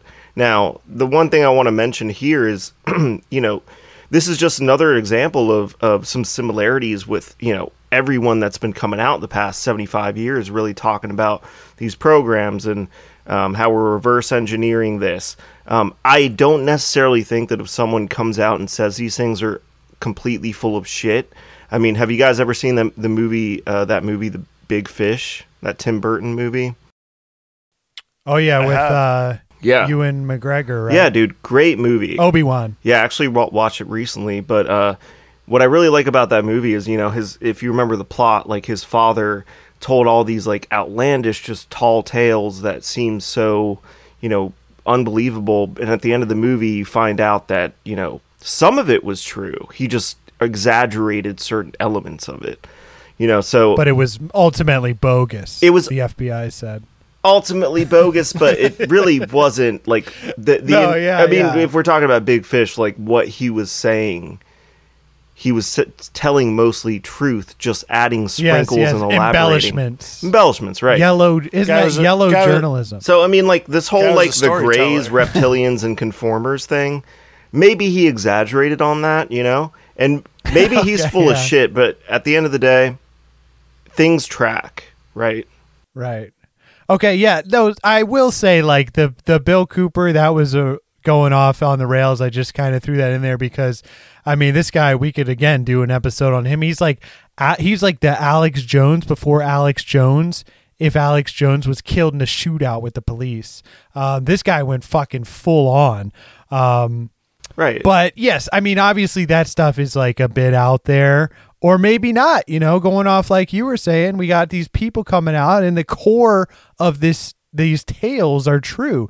Now, that leads me to re-examine the MJ12 in today's lens, because you look up MJ12, a lot of the articles uh, that I was finding are actually uh, kind of bullshit. Like a lot of them are just a regurgitation of the same stuff and they're not really fact checked. A lot of them also repost the bogus documents, which aren't the original documents. And um, I don't know. I mean, I feel like this one it, it it is a conspiracy theory that has seemed to have been mostly debunked in the public's mind. But if we re-examine in today's lens, I'm looking into this thing and the more recent Wilson Davis memo keeps coming up. You know, this keeps popping up, keeps popping up. This memo from 2002. Um, so this was released to the public after the death of astronaut Edgar Mitchell, who died in 2016. Now, this is a four page, 14 page document that reports to be the account of a meeting in 2002 between Vice Admiral Thomas R. Wilson and Dr. Eric W. Davis. Well, what do you know? Another fake admiral. Vice Admiral. Vice Admiral, not not a Rear Admiral. Uh, now he is sent. So essentially, some research, like I'll sum up the memo because it's it's pretty long, but essentially. Some researchers were trying to find a special access program that dealt with crash retrieved UFOs. They discussed this with Admiral Wilson, who was deputy director of the Defense Intelligence Agency at the Pentagon, so he would have had oversight into all SAPs. Now he does a search. He ends up finding the program but was denied access. And furthermore, his career was threatened if he continued looking into this shit. Now, the memo also shows that a private defense contractor currently has a crashed UFO that it has been working to reverse engineer. It shows that certain deep, unacknowledged SAP programs are entirely outside of congressional oversight. And he also confirmed the existence of MJ 12 overseeing a crash retrieval program. Bottom line, the memo describes a corporate controlled, highly secret program to reverse engineer materials recovered from crashed UFOs. Now, very recently, Christopher Mellon, who is, I think, a respected name in the UFO phenomenon, Yeah. he was the f- Melonhead? this is a different guy. Uh, so he is the former Deputy Assistant Secretary of Defense for Intelligence, and he had this to say: "Quote." Dr. Davis, author of the famous Wilson Davis memo, provided specific information lending credence to sensational reports that an official U.S. government program is actively seeking to exploit recovered technology that was fashioned by some other species or perhaps advanced AI machines. Now, if you look at it in today's lens, the Wilson Davis memo has become a central tool in the present efforts by Congress to get to the root of the UAP mystery. At the congressional hearings in May of last year, um, the document was entered into official record of the proceedings by Congressman Mike Gallagher. Um, so the content of the Wilson Davis memo opens up the possibility that there has been a large scale concealed program of research and development for recovered non human technology within the military industrial complex, possibly going back decades, just like the MJ 12 documents indicated was the case all along. Um, so, I mean, what are we thinking before we kind of round this one out on this Wilson Davis connection? I mean, what are we thinking about this? Throwing this into the fucking boxes of memos we got. Well, the one the one thing I noticed that was interesting was, uh, you know, how the Wilson memo mentions that uh, Congress wouldn't have oversight. Um, it ties into exactly what uh, you know David Grusch is saying right now. So Right. That's that's interesting, and it's also interesting that that the government is, has the Congress is actually actually going to address this in a hearing. Now, to Rob's point, are they going to go back in there just disinterested and just going through the motions, like you know the hearing that was uh, that we had a, a few months back? Or are they going to say, here's a declassified photo of Eisenhower shaking hands with a reptilian? Maybe that that that would be the good stuff. Oh, no.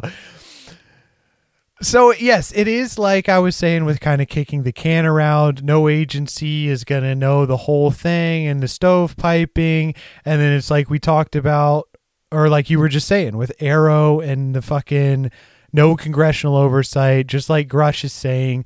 Um, but I also think it's interesting in in calling out specifically that like this technology has gone by way of a private aerospace company or like a private defense contractor um which it seems That's not the like, first time we've heard that either, right? I, I think about it. yeah i mean Isn't that kind of like what what the whole Bob Lazar thing was? Is that there was private defense contractors that were working with them on that stuff? It wasn't just a government program. Right. well but he was straight up from he said he was employed by the government and i mean i think Yeah, employed by. Yeah. So that would have been the government working on it. But I think it is interesting that it's almost like if we go out if we take this Wilson Davis memo, it's almost like like we said up top, this was kicked around, kicked around, passed down from agency to agency. It's almost like it got further and further from the core 12 of MJ12 and it's it's like the government just kind of let this slip into the hands of a private defense contractor and now they can't even get access back to it. It's private Well, yeah, but it's like think think about all the people that develop stuff like the stealth bomber, the SR seventy one. Like that's not the government. That's a private contractor Right, right. that is hired Funded by the government. by the government. So it's like so it's like, hey, we don't know what the fuck's going on, so maybe these guys can figure it out. And then they're like, all right, well, if we're figuring it out, then you don't get to tell us what to do because we're gonna do whatever the fuck. yeah, that's what I'm saying. with your money. well, not even necessarily their money. If the government was like, "Hey, we're going to give you parts of these retrieved craft, uh, tell us what your scientists can do with this." Maybe there was no sort of funding. It's not like they're going to put out a fucking proposal for the funding on this thing, and then the private company just kind of takes that and it's like, "Okay, well, go ahead and fuck yourself because now we got the parts and uh, we're a private company." Yeah, but they're just they're just gonna run it as a proposal for something else and just keep hiding it and burying it deeper and deeper, you know? Like, oh, it's a proposal for some bullshit that they make up and then that money actually is allocated to go towards Well, I think that would be fraud. Oh, oh it's the US government. I'm just saying. is that a surprise for you? you fucking audited. Big surprise. If the company got audited, the fucking government could hammer them and get this shit back. Okay. We're talking about the US government that just left billions of dollars of equipment overseas and we're just like, eh, not important. All right. I'm okay. Bottom line here, before we round this one out, any way you slice this thing, there is a narrative here on like UFO crash recoveries being reverse engineered. Um, and it's been presented to us over decades. It's this cycle of, hey, this new stuff comes out. Uh, it's either debunked or, oh, it's shady. Nobody really knows. Nobody can really say for sure. Over and over. It's the same cycle. It's almost like whatever comes out is always covered with a bit of a shadow of a doubt, a grain of salt, a dash of skepticism. A bit of a bit of bogus. Yes, a bit of bogus. Could this be a kind of back door? So it's like anytime something new comes up that looks like something old, which has already for the most part been debunked in the minds of the general public, there's less interest. Wilson Davis, oh, sounds a lot like MJ12. Everybody knows that's bullshit. David Grusch, oh, sounds a lot like Bob Lazar. We all know that's bullshit. You know, is is it out of the question to think that if this was a planned, thought out psyop, that whoever was doing the planning and scheming um, didn't lay out a sort of like contingency plan for an out? You know, could Well, that's it, exactly what Rob was saying earlier. right, right. Like, could it be that the MJ12 documents were planted for a future moment that has yet to play out or is possibly playing out as we record this with all the UAP, UFO stuff currently in the news? Like, why is this the narrative that's being fed to us again and again? You know? I mean, look, it's either the, the reason why the narrative is being fed to us is either because it's true or it's a psy- psyop, right? And why the narrative is being fed to us, I don't know. Is there a kernel of truth in this whole thing? I mean, it's kind of like you see history repeat itself over and over again. Enough times, you're going to start to think, well, hey, maybe there is some truth in this, in, in all this bullshit, or quote unquote bullshit, because everyone Bogus, everyone dude. looks at this topic. I mean, everyone looks at this topic and they laugh at it. You know, it's like aliens. So, yes, either it's true and like whoever has oversight has done a very good job of just fucking discrediting and vilifying anyone who comes forward because like you said it's always it's always laughed at it's always kind of scoffed off. Um or it is type of it's a psyop and it's it's pretty much what's been planned to come out is what's coming out. But if it is a psyop um what's the end goal here you know like it's like rob was saying earlier oh it's all it's a distraction it's the classic look over here you don't while you don't know what's really going on but nobody ever seems to have a theory of what's really going on so what's really going on I don't really think that they would realistically be conducting a psyop this long. For what 80 to years? distract our foreign adversaries from the technology that we're developing.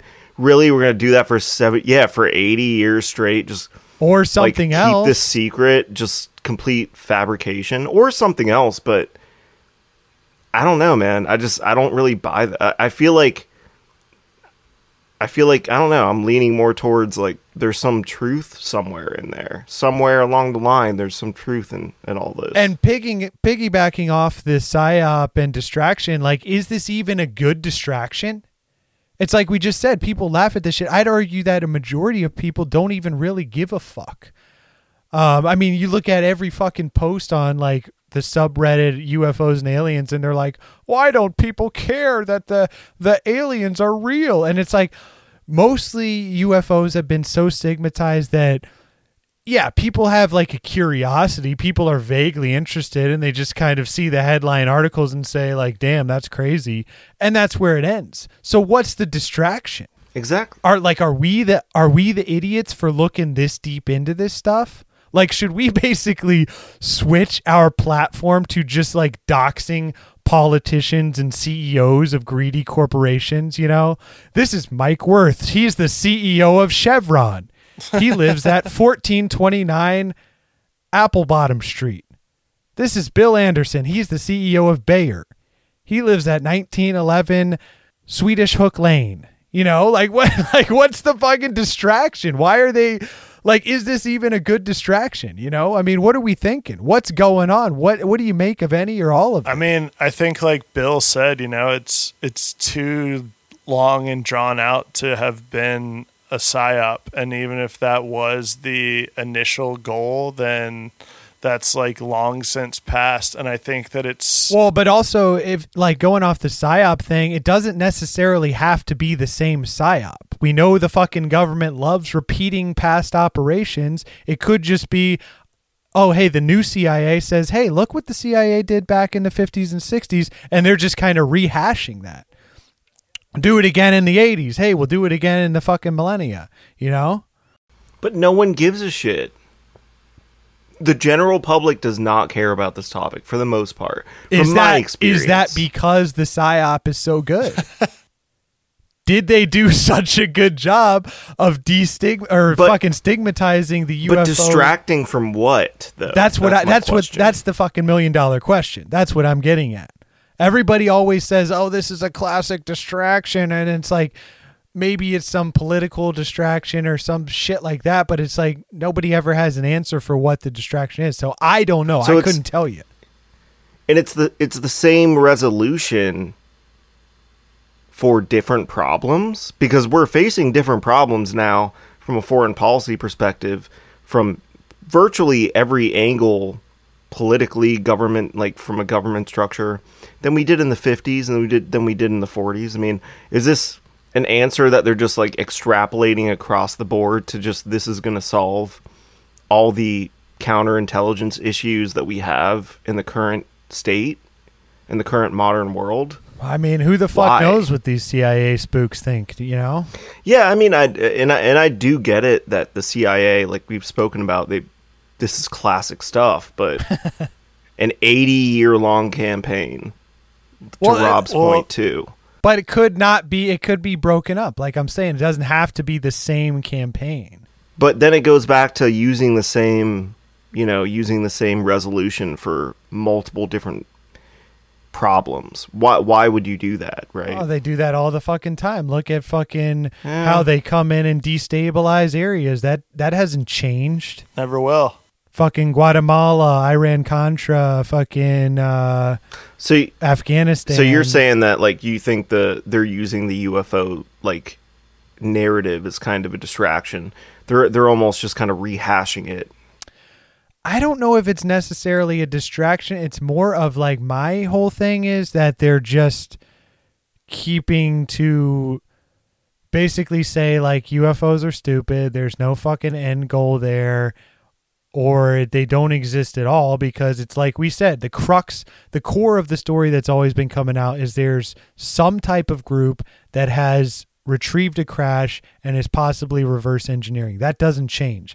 So you could look at that from either that is possibly true and that's been going on and they've like we said they do a good job of feeding disinformation and getting things discredited and making it look like a joke or is it that this all originates from like a single source like the chicken or the egg did somebody somewhere come up with this story and things have just been playing off of that you had mj12 you had bob lazar bill cooper like all these guys just kind of fucking piggybacking off of the conspiracy so to speak and it becomes its whole other myth in of itself Fair point, right? I I, I just I don't know.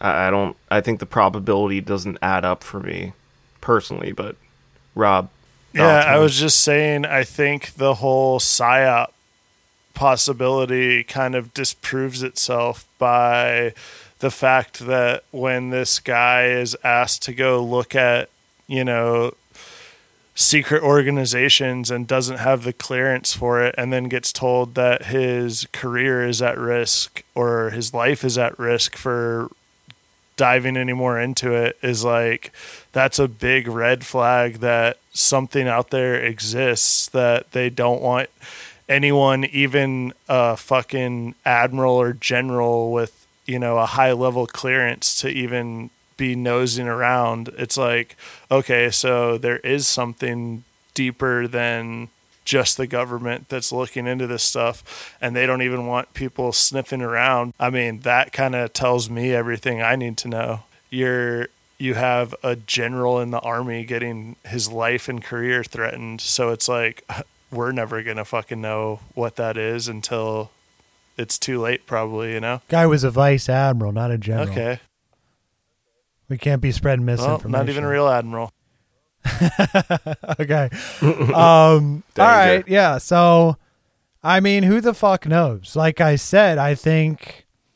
I mean, I don't know. Here, how about this? Let's let's fucking round this one out with our handy dandy rating scale. I'm bringing this back for this one.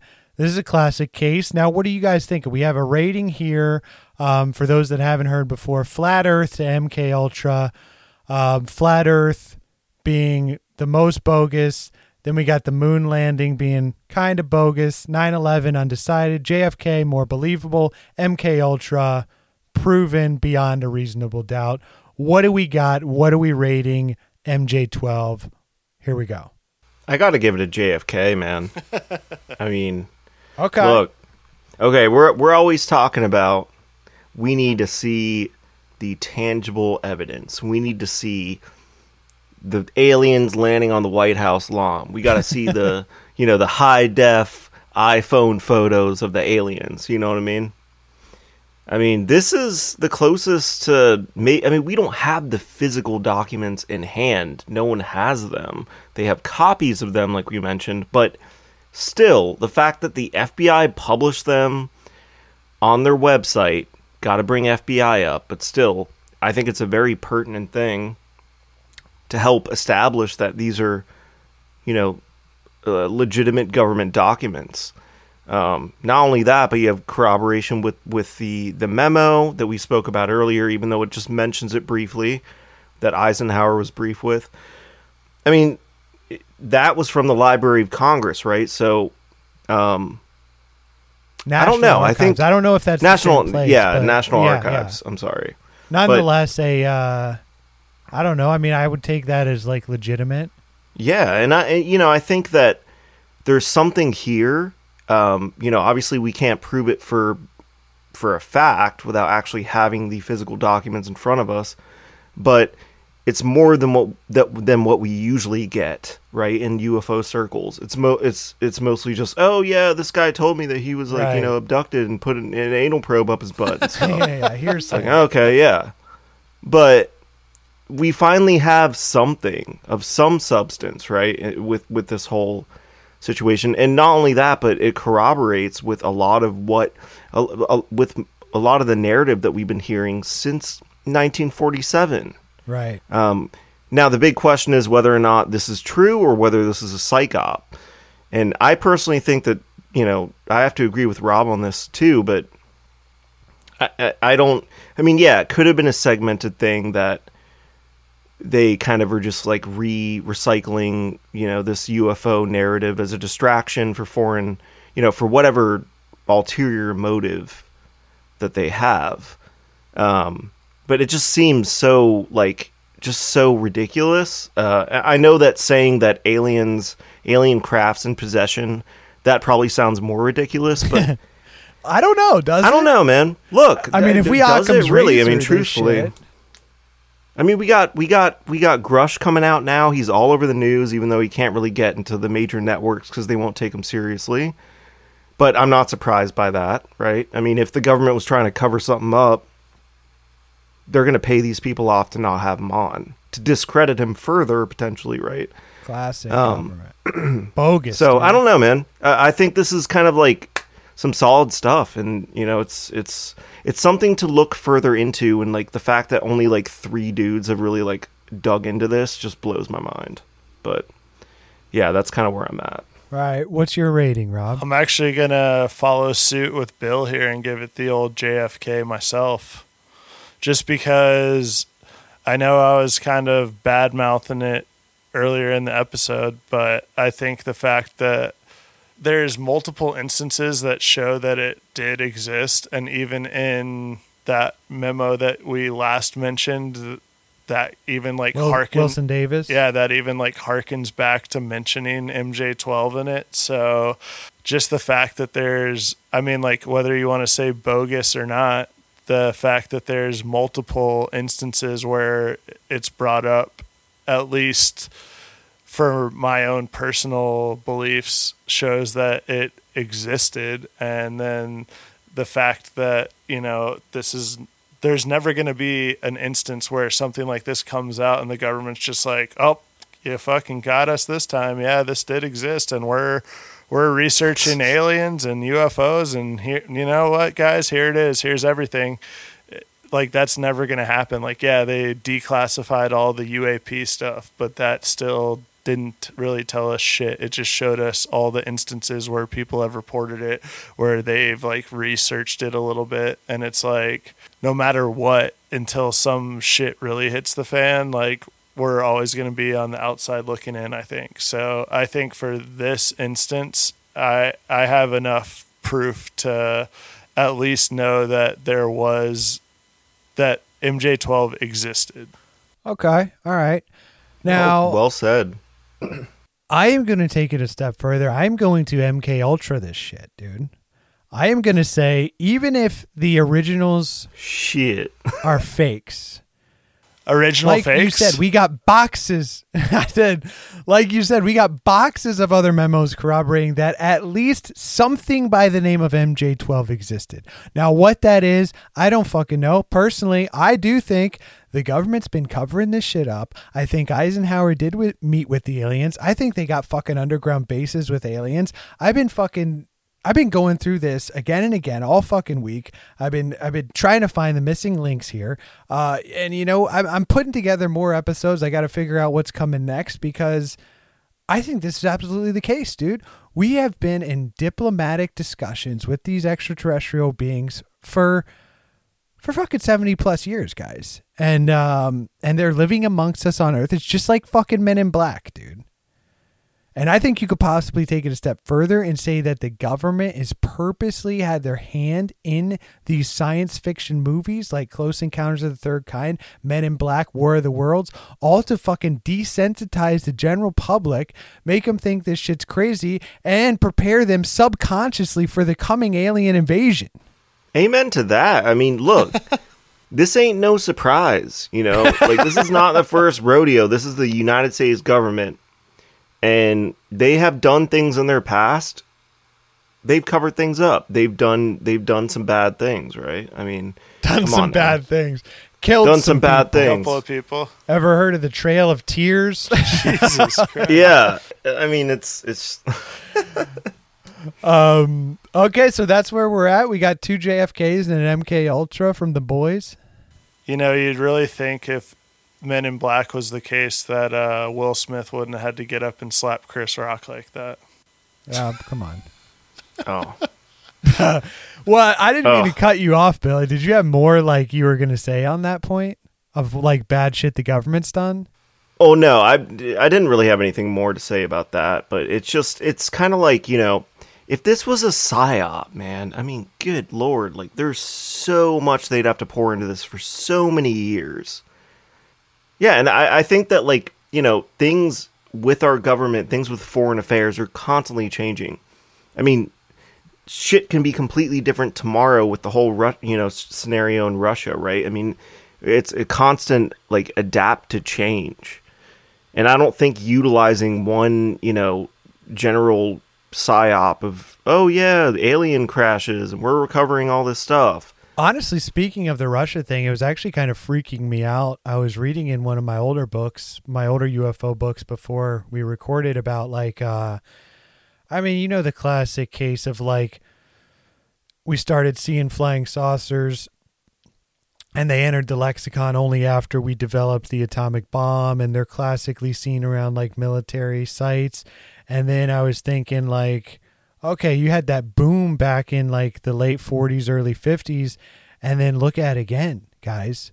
The boom is happening right when we're in this fucking proxy war with Russia on the brink of possibly World War III. Do we think something is going to happen with nukes? And then if you go a step further and think these are possibly advanced AI from from the future coming back in time to maybe study humanity or some crazy shit like that, are they only studying us around times where we fucking use nukes? Are the nukes about to fucking detonate?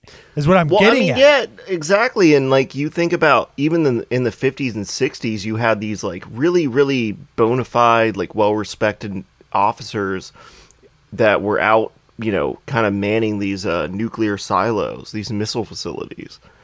That said that you know they were seeing a lot of uh, UFO phenomena around these missile facilities, right?